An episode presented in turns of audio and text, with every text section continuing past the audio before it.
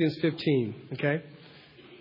Now, I want to give you guys some addresses. What we read earlier was Luke 24. Uh, that's one of the uh, expressions of the story of God's ascension and, and what happened when he rose from the dead.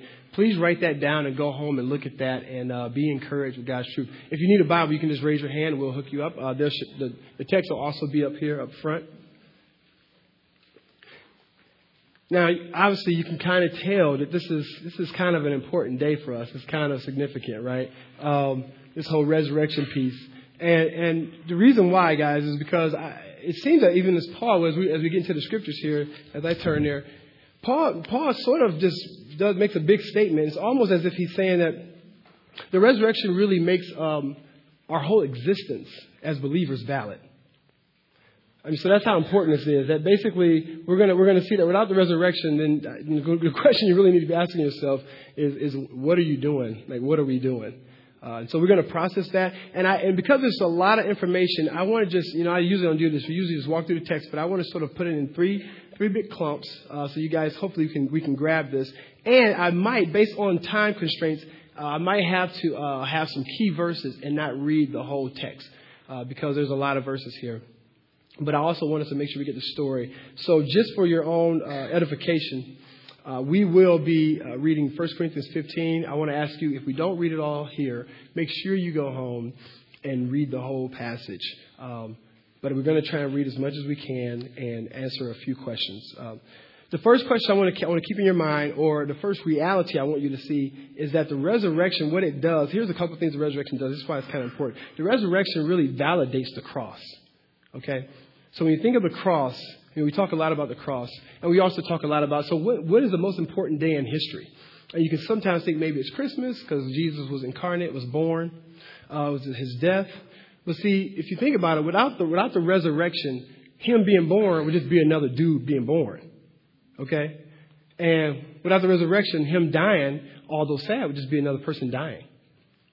And so it seems that the Bible is actually proclaiming that the most important time in all of history is not his first coming, it's not when he was born, actually, as it were. It's not even when he comes again, the second coming.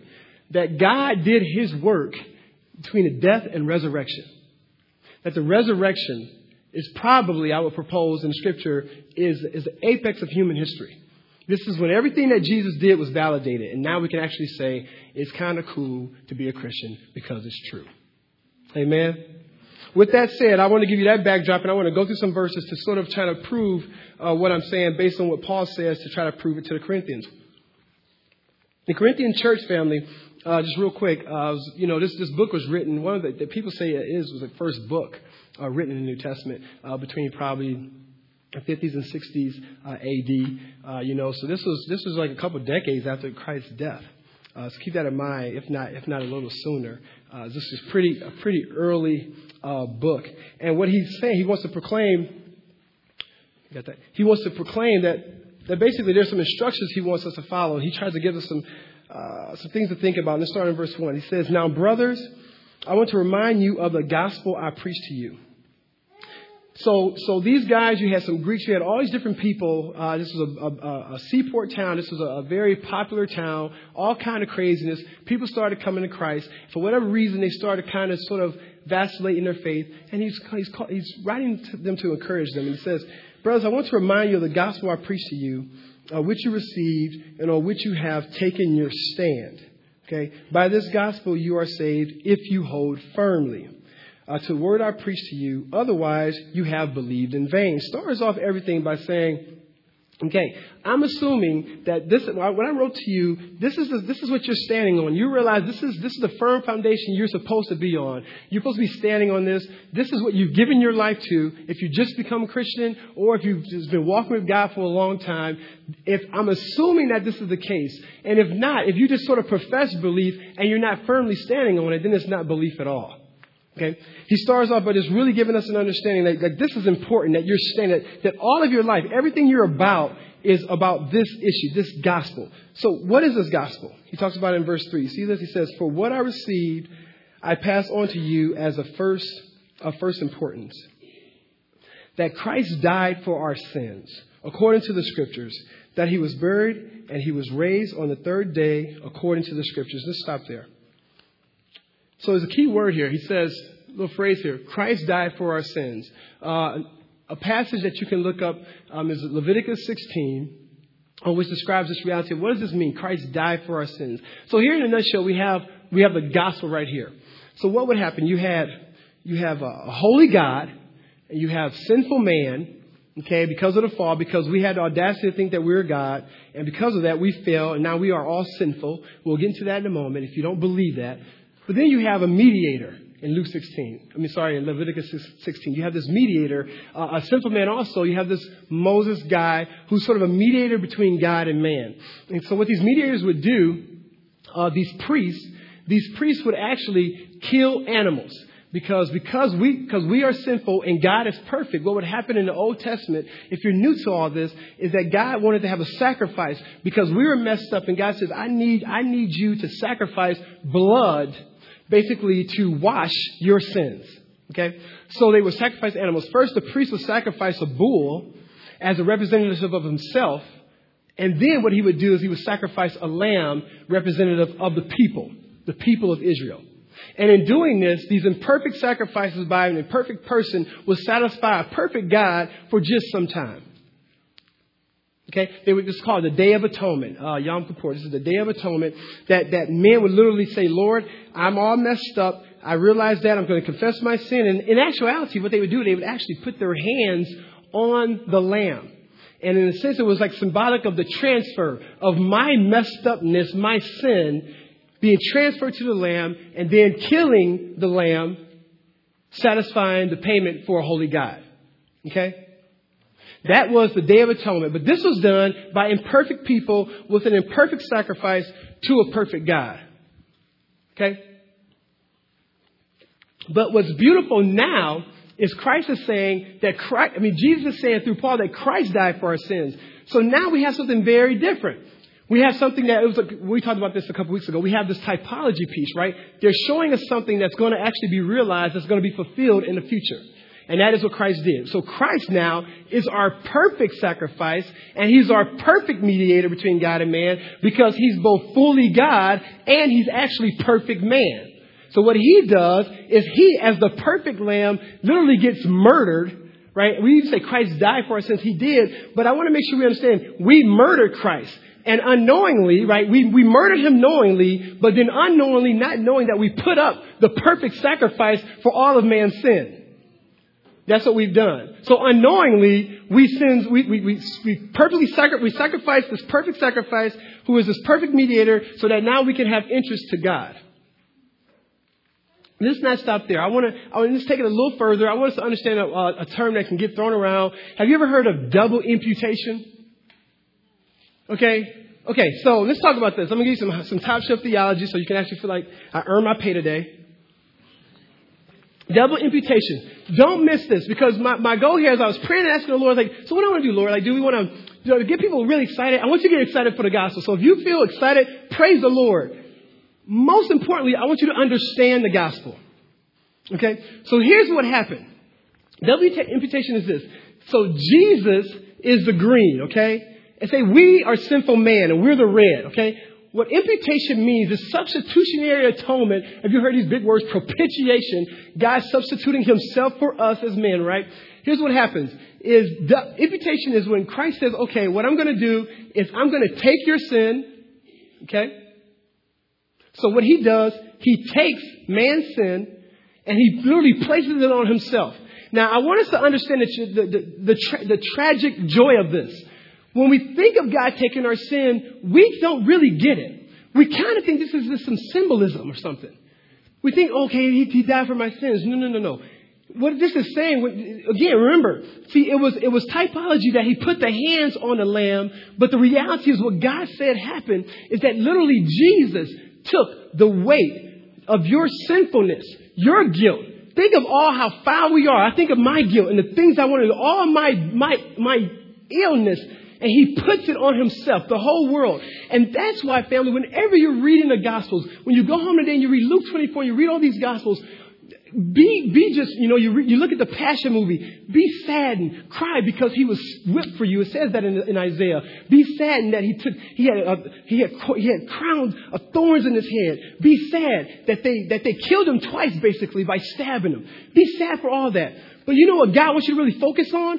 Is not the physical mutilation. He wants you to focus. So you know what he wants you to be most sad? Wow. Perfect God took the sin of the world. That hurt more than the nails. I'm saying, feel like God is saying, when you look at the gospel, I want you to be like, whoa, he took on all the world's sin, past, present, and future. But that's just not it. So he takes on our sin because if he just did that, well, that, okay, that makes you innocent, right? But this is what I love about how beautiful God is. That just makes you innocent. That doesn't make us righteous, praise the Lord. You're still not righteous in yourself. You see that? So, so Jesus wouldn't just say, well, I took your sin, so now you just, you're just innocent. But it says in the scriptures, the righteous will inherit the kingdom of God, family. So something else has to happen. It's not that you now, you, we get our sin taken away and then God says, okay, now you can try and be righteous. See? That's why the gospel is so important. That's why Jesus is so beautiful. Because then what he does, so if you notice, now you have the green that he took, he took on the sin, and then what he does is he gives us his righteousness. Do, do you see why we always talk about in this body you can live a life of grace now?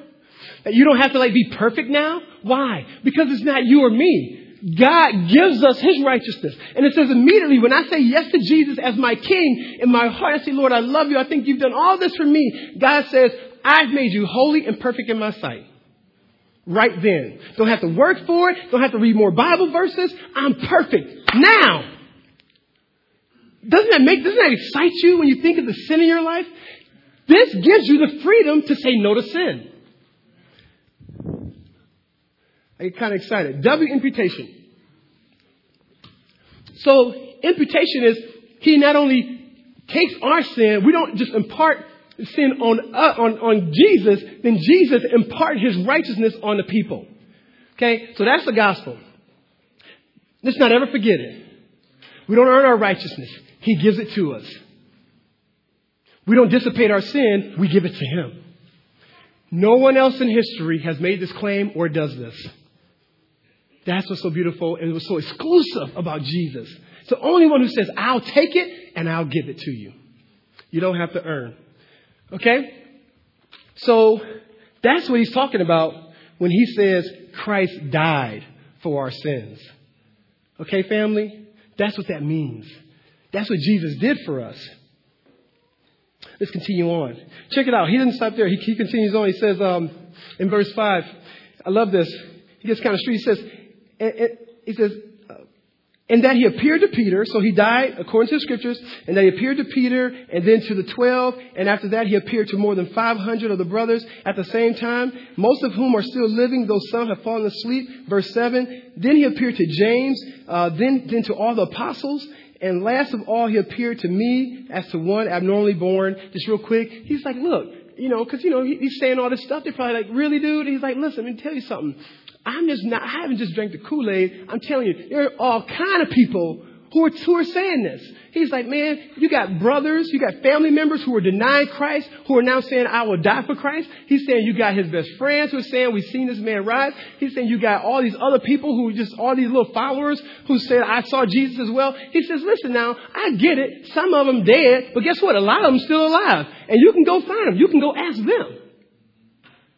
And you got to keep in mind when this is. This is during a time where, where the Roman army wants to just kill this rumor.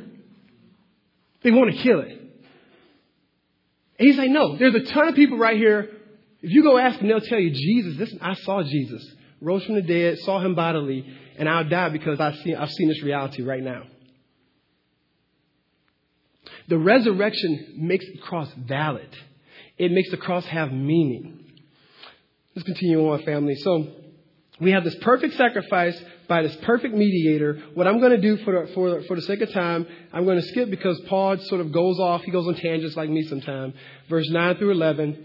I'm going to jump in verse 12, um, and we're going to continue on with this piece of how it validates the cross. It says in verse 12, But if, if it is preached that Christ has been raised from the dead, so again, he's trying to make this point. Christ has risen, y'all. I'm telling you.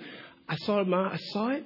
All these people have seen it. Here's what it means. Here's what it fulfills. Now, now check it out. If if Christ, if, if Christ has been raised from the dead, um, if he hasn't, how can some of you say that there is no resurrection of the dead? Like, if he's been raised, then how are some of you really saying, no, there's no resurrection of the dead? That's crazy. If there is no resurrection of the dead, then not even Christ has been raised. Verse 14.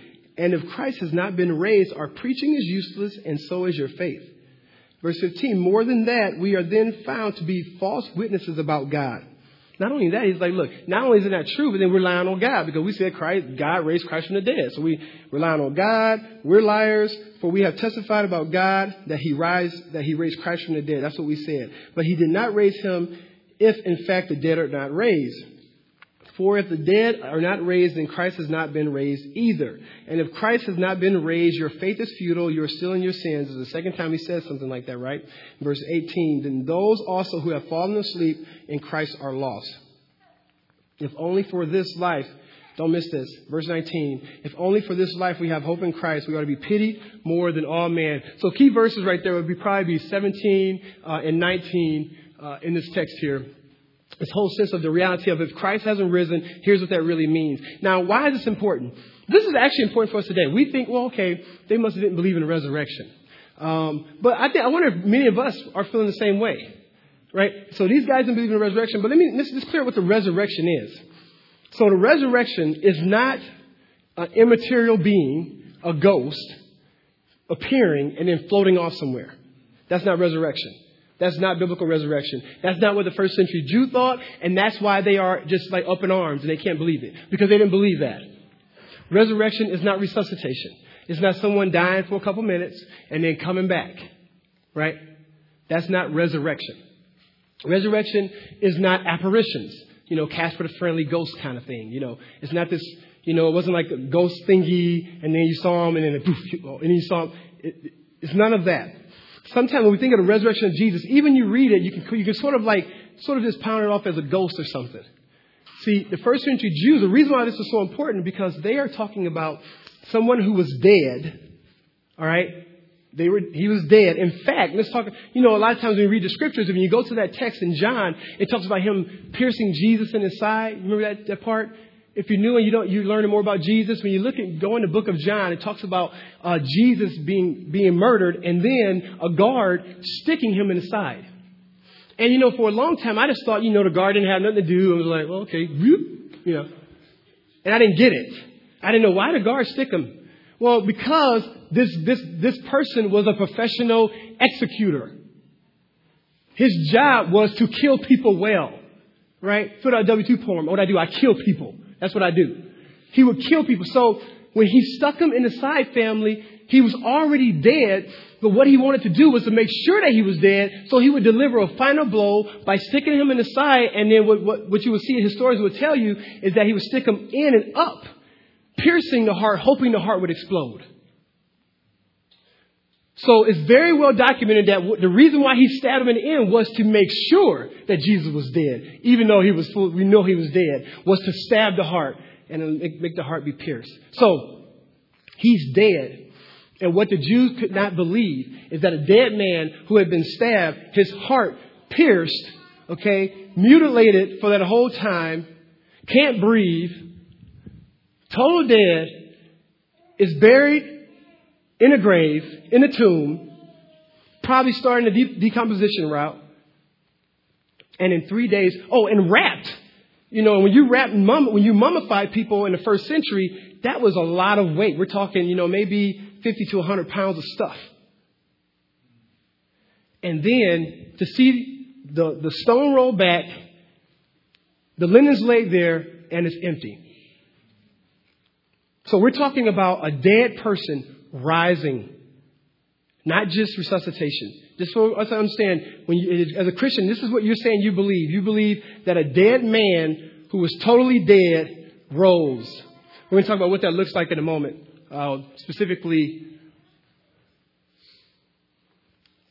what did he look like as um, a dead man rising? But the reality here is the resurrection, valid, the resurrection validates the cross.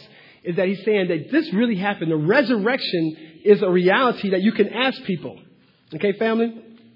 Now, he continues on. What I want to do here is uh, I'm going to read verse. Actually, before I, before, I, before I continue on, I want us to have to struggle with something here.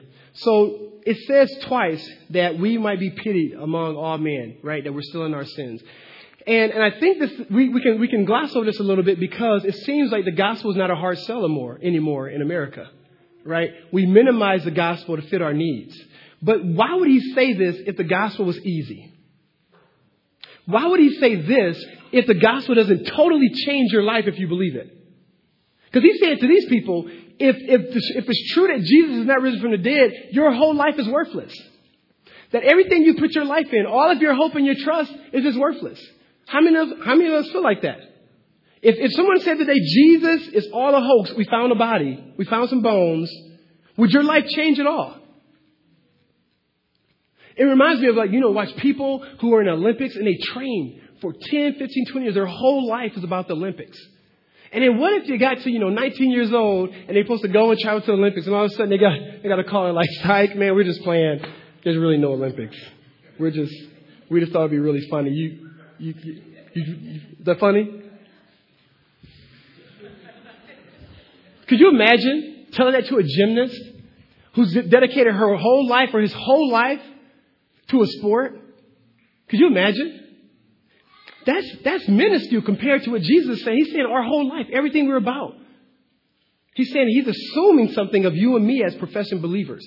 He's assuming that the gospel matters to you and that it's changing your life and that the things you do in your life is because Jesus rose from the dead. So I just want to ask that question, family. Are the things in your life, are you doing them because Jesus rose from the dead?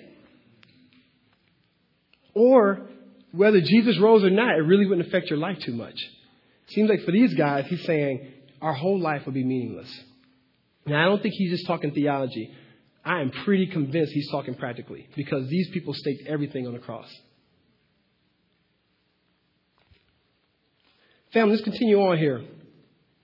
He says, but Christ has indeed been raised from the dead, the first fruits of those who have fallen asleep. See, what I love about this text here is he gives us all this, man, we would be just pitied and, and we would be laughed at. But then he says, but guess what? That's if that was true. But guess what is true? Christ did rise from the dead, right? We are not to be pitied, right? We do have hope, not in this unredeemed life, but we have hope in a redeemed life, right? We are not to be fools among men, but we are those who will actually be validated that we are smart because God has given us the, the revelation that he is real. And although the world will be judged as stupid. That's the reality. Although right now you seem foolish because we are following this invisible, risen, reigning Savior, one day God will make the invisible reality real for all those, both believer and unbeliever. One day. One day the Lord will do that. That's I, the, the, the, the understanding of validation is so important, especially in my own journey to understand that God one day will validate the saints. And he will say, You did not give your life to nothing. I want to read this big chunk and then I'm going to um, close up. It says, For since death came through a man, verse 21, the resurrection of the dead comes also through a man. For as in Adam, all die, so in Christ all will be made alive. Now, just real quick, um, I'll pause and I'm going to show you a little graph.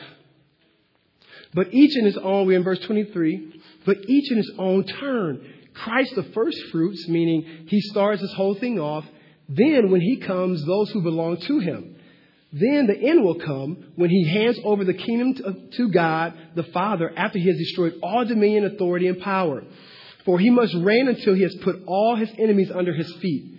The, the last enemy to be destroyed is death, for he has put everything under his feet. Now, when it says that everything has been put under him, it is clear that this does not include God himself. I know it sounds like a tongue twister, but I'm going to make it, hopefully make it plain in a moment, okay? Um, who put everything under Christ? That's the Father.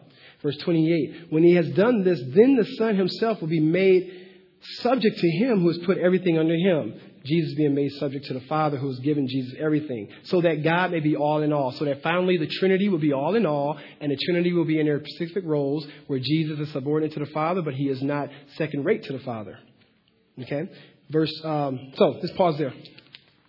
So here's what's happening here. What I love what I love what Paul does here. He makes these claims and then he gives us a little timeline, right? So so if you're wondering, so how does this thing all work out? This is, just let's look at history real quick. This is redemptive history in a nutshell. So we have he tells us like so we have Adam, right, our our first parents before Christ, and if you are not a believer in Christ, there he's still your parent.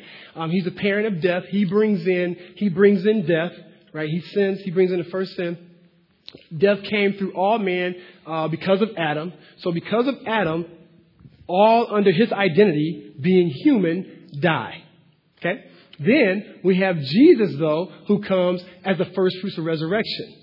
Uh, so the first fruit simply means the first one to, to begin that new that new life. So he begins the new life of death, right, or as it were, not life, and then Jesus begins a new life of recreation. Okay? And it says in all Adam, it says everyone in Adam dies and everyone in Christ lives. He's not saying just like everyone in Adam dies, everyone will eventually be in Christ. No. All who are under the identity of Adam, human, die.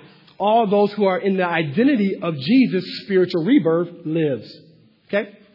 Um, so in, essence, resurrection is given to all in Christ, so all live then what happens is we have destruction of all dominion, authority, and power. So we become Christians. We fall in love with Jesus. We walk with the Lord. But guess what? World's still kind of crazy. This is called the now and not yet, right? You have this kingdom that Jesus has allowed. He has this kingdom here and he's bursted in his rule and reign into this world. He says, I'm come, I've come in. I brought my Holy Spirit. I'm supplying you. I'm equipping you to do work in this realm still, even though there is a new realm that you will be a part of, right? So there's still craziness. There's still sin. But guess what? You're going, well, why is there still craziness and sin and people like evil and all this messed up? And why am I still struggling with sin? Because God uses all that. He still wants to do a work in you and me. Okay? See, He wants to, He wants to sanctify us. So the reason why, although he reigns over Satan, he still allows the lies of Satan to permeate the earth is because what it does is it continues to grow us and sanctify the believer because as, as we're being beaten and as things are happening to us, we're still clinging onto the cross and we're still saying, Jesus, no matter what happens, I believe you're my king. He goes, look at my people being faithful. Look at my people. They're growing. Wow, he lost his house, but he still praising me. That's what I'm talking about. You get it. So he's, he's purifying us as we continue to hold on no matter what happens. So that's the reason why even all this stuff's still here, because God is using it for his glory. At the same time, people who are denying Christ, you know, your house, you lose your house and you go, well, forget Christ. He's not real. and You walk off. What he does is he, he allows that to purify and to show us who really are his people. You follow me? So then these people say, well, I forget, forget Christ. He goes, well, I'm glad I kept sitting around here a little longer just to expose you. You're not serious. And so then he begins to heap judgment on the unbeliever. So all throughout life, what's happening here is the believers being sanctified. We became, we make them more like Christ. We're continuing holding on. House get broken into. David says, praise the Lord. I know God is doing something here. We're going to keep moving on. God says, that's my kid. Then you have all of us who want to be sinful sinners. He says, I'm going to continue to heap judgment on you. So one day, Jesus can say, I was perfect in my judgment. These are my people. These are not. And the world made it real clear who was who. Okay? All right, so destruction of the but, but one day, praise God, destruction of all dominion, authority, and power will happen. That's the beauty. One day Jesus said, okay, we're all done. I'm back, I'm taking over. That's the beauty of Jesus' reign. And we will reign with him. And on that day, he will say, hey, I know it seemed hard, but guess what? Again, I validate you. I cannot wait for that day. So then what he does, then Jesus takes it all, he, he perfects says, this is, this is the kingdom, I'm hooking it up, and then he presents it to the Father. Here's your rule and reign. The rule and reign of the people of God. Here you go, Father. And then what happens is everything is under the reign of the Father and of the Son and of the Holy Spirit, and we all get to party with Jesus forever. Amen? All right. So that's what's going on in verses 20 through 28. You probably have some questions, but I got a lot more, so I can't, I can't ask if you got questions. Okay, let's move on, please. That kind of makes sense, family? Amen. So I just want you to understand. So that what the resurrection means. I don't want you know I want to be jumping around here. Ah! I want you to stop and say, what does the resurrection mean? It means it validates everything. It validates the cross. What the Lord has done on the cross. Why He did it on the cross. It validates everything about the reality of what it meant for Him to rise from the dead and what He's going to do in all of history. And as you're listening to this and you're thinking about this, man, you think, am I, am I on that train? Am I part of those people? Let's continue on, family. Okay, so here's what we're going to do. We have a big chunk here. Uh, for the sake of time, what I want to do is I'm going to read some key verses. I'm going to read 35 through 44 and then 52 and 53. And I'm going to have you read uh, the rest on your own, okay, family? So let me read 30, 35, 34. So, so it validates the cross, right? The reality of the cross, but then also what it does, it, it, it validates the reality of the next life. So the reality is like, do you think that this is it? Do you really think that this is it? This, this is what we got? This is the best? And that's what he says. If you think that, you know, we, we honor Christ just for this life, then you're, you're silly and you should just go ahead and party. That's what he's saying, right? So do, is that what you think? Well, look what he says here. He says, but some may ask, verse 35, how are the dead raised? With what kind of body will they, will they come? So right now he's saying the resurrection also validates the life to come for us. How foolish. What you sow does not come to life unless it dies. Don't miss this, verse 37. When you sow, you do not plant the body that will be, but you just a seed, perhaps of wheat or something else. Verse 38, but God gives it a body as he has determined, and to each kind of seed he gives its own body. All flesh is not the same. Men have one kind of flesh, animals have another, birds another, and fish another. He continues on to talk about all the different bodies from, from, from stars to earth. I'm going to go down to verse 42. He says, So it will be with the resurrection of the dead. Okay? The body that is sown is perishable, it is raised imperishable. Verse 43 It is sown in honor, it is raised in glory. It is sown in weakness, it is raised in power. It is sown a natural body, it is raised a spiritual body.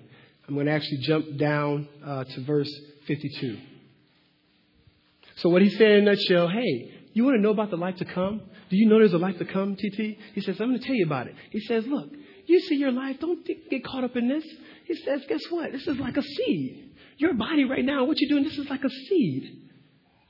He says, this, You're just sowing right now. And look what he says in verse, uh, verse 52 and 53. He says, um, In a flash, in the twinkling of an eye, at the last trumpet, uh, for the trumpet will sound, the dead will be raised imperishable, and we will be changed.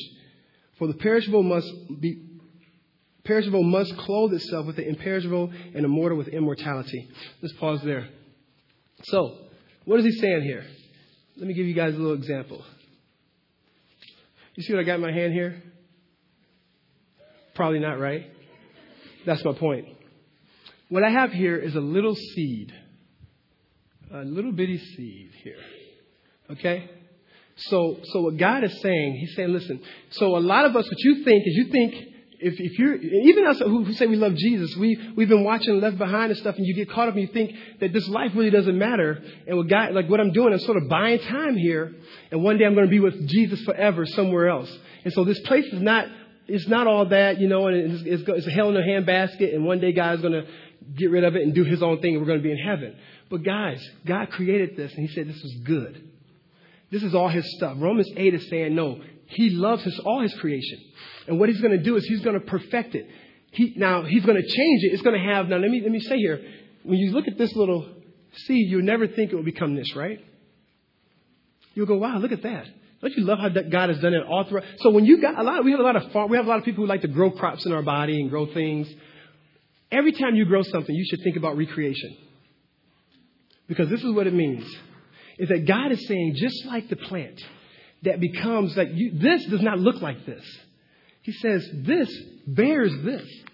All right? He says, listen, although you don't think so, your body is but a seed. And what God is doing right now is He's going to make something that is continuous, that has continuity, but has discontinuity. You think of the plant. It's come from the seed. That's the continuity. But there's discontinuity. It looks very different. It's bigger probably has a, a different use. In many places, you can get fruit and things of that sort. God is saying that's what's going to happen one day. One day, God is going to recreate. He's going to take His creation and He's not going to destroy it. He's not. He's going to perfect it.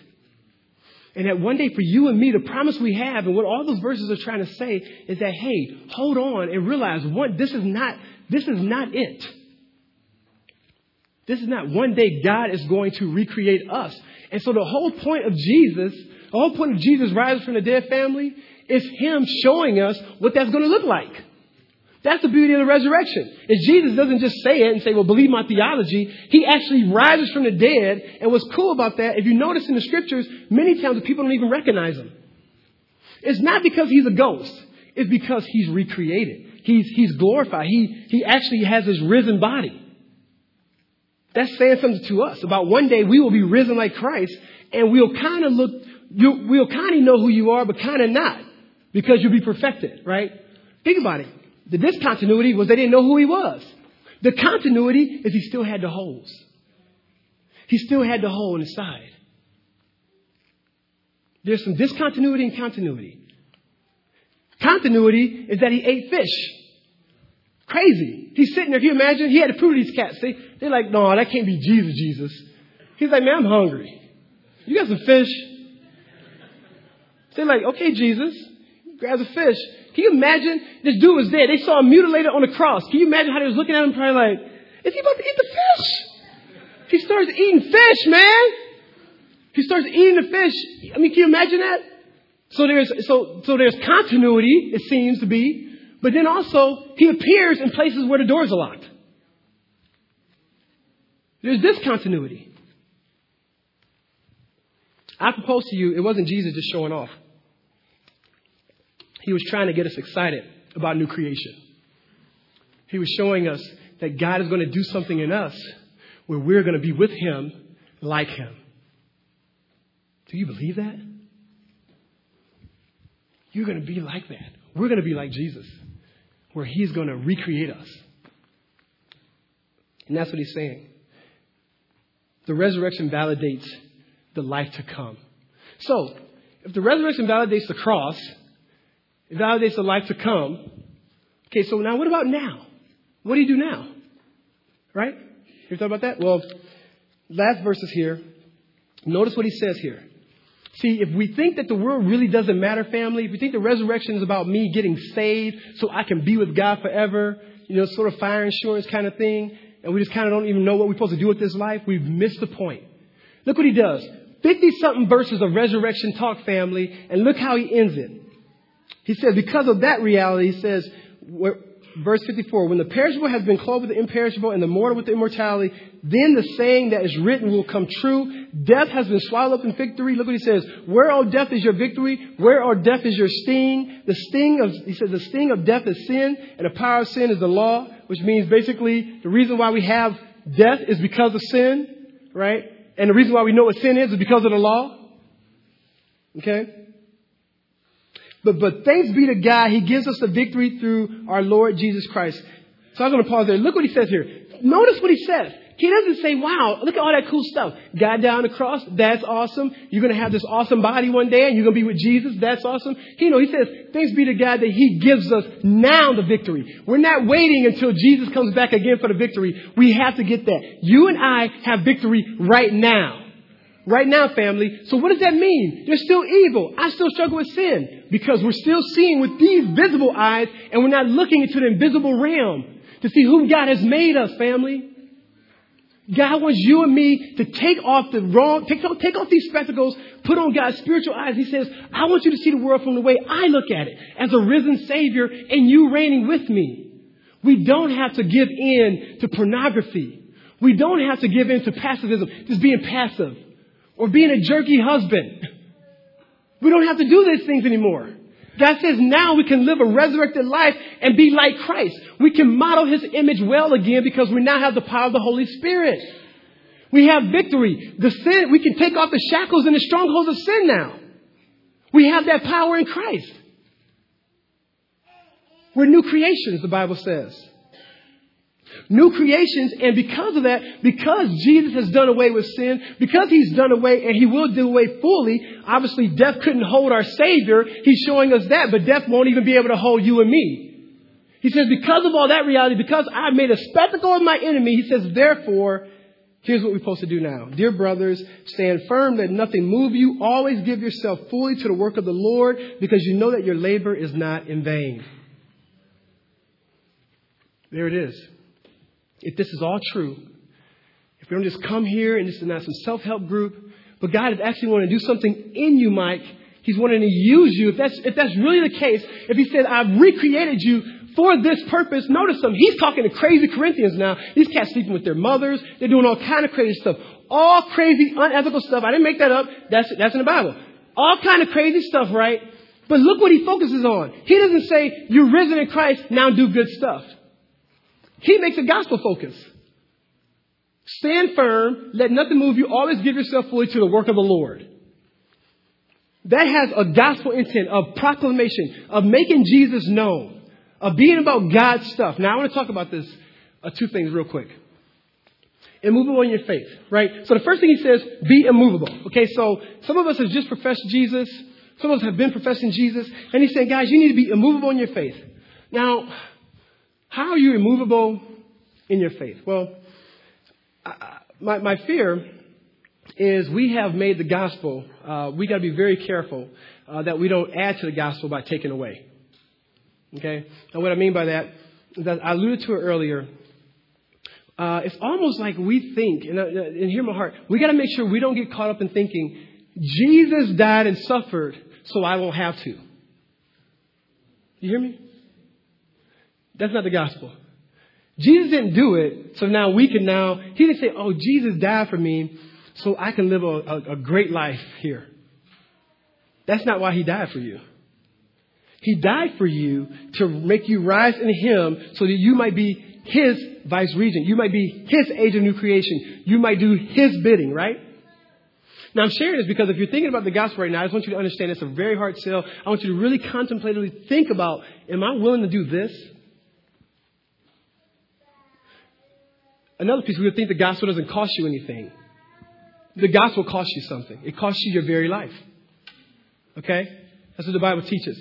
So he says, move on your faith. Let's understand what we're talking about. We say in your faith. We're talking about a gospel where Jesus is king and it costs you your life. And guess what? He's asking you and me to retell his suffering, sacrificial servant story.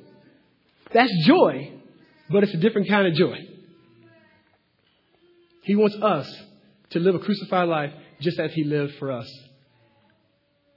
So the gospel is not consumerism, but it's sacrificial.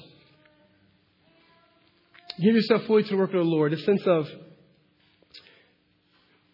in a nutshell, I think, you know, being a Christian and doing things that Christians do for believers and unbelievers, right? So you have the ministry component and then the adding value, the life giver to the family of God, right? He's saying, I, this is, this is, this is, he's saying, this is the reason. So you've been risen from the dead because I've been risen. And here's, here's your marching orders right here. Here's what I want you to be about. And why? Because it's not in vain. The resurrection is about nothing being in vain, but all being for a purpose. And that God says the work that we do, the things that we do, all matter to God, and He will use them for His purpose of perfecting all of creation.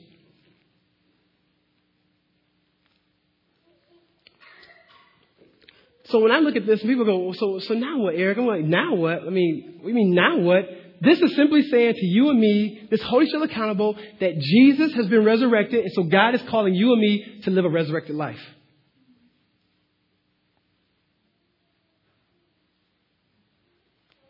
You've been born again. God is saying, live resurrected.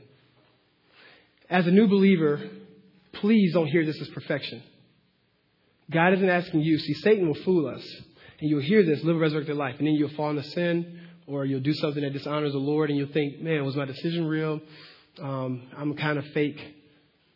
Again, what do we talk about? Double imputation. You're already righteous. God says, I've already made you perfect. What God is simply saying for us to do now, He's saying, I've made you something. Now be Him or be her. That's the freedom of the gospel. I pray that in my life and in your life, we would, we would, we would get that. We would hold each other accountable to that.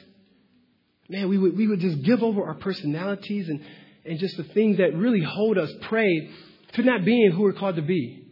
Where we're not giving value to the body. We're not honoring each other. Let's enjoy Jesus. Let's live a life resurrected, yielding to the Holy Spirit. What we're going to do right now, family, uh, we're going to have a time.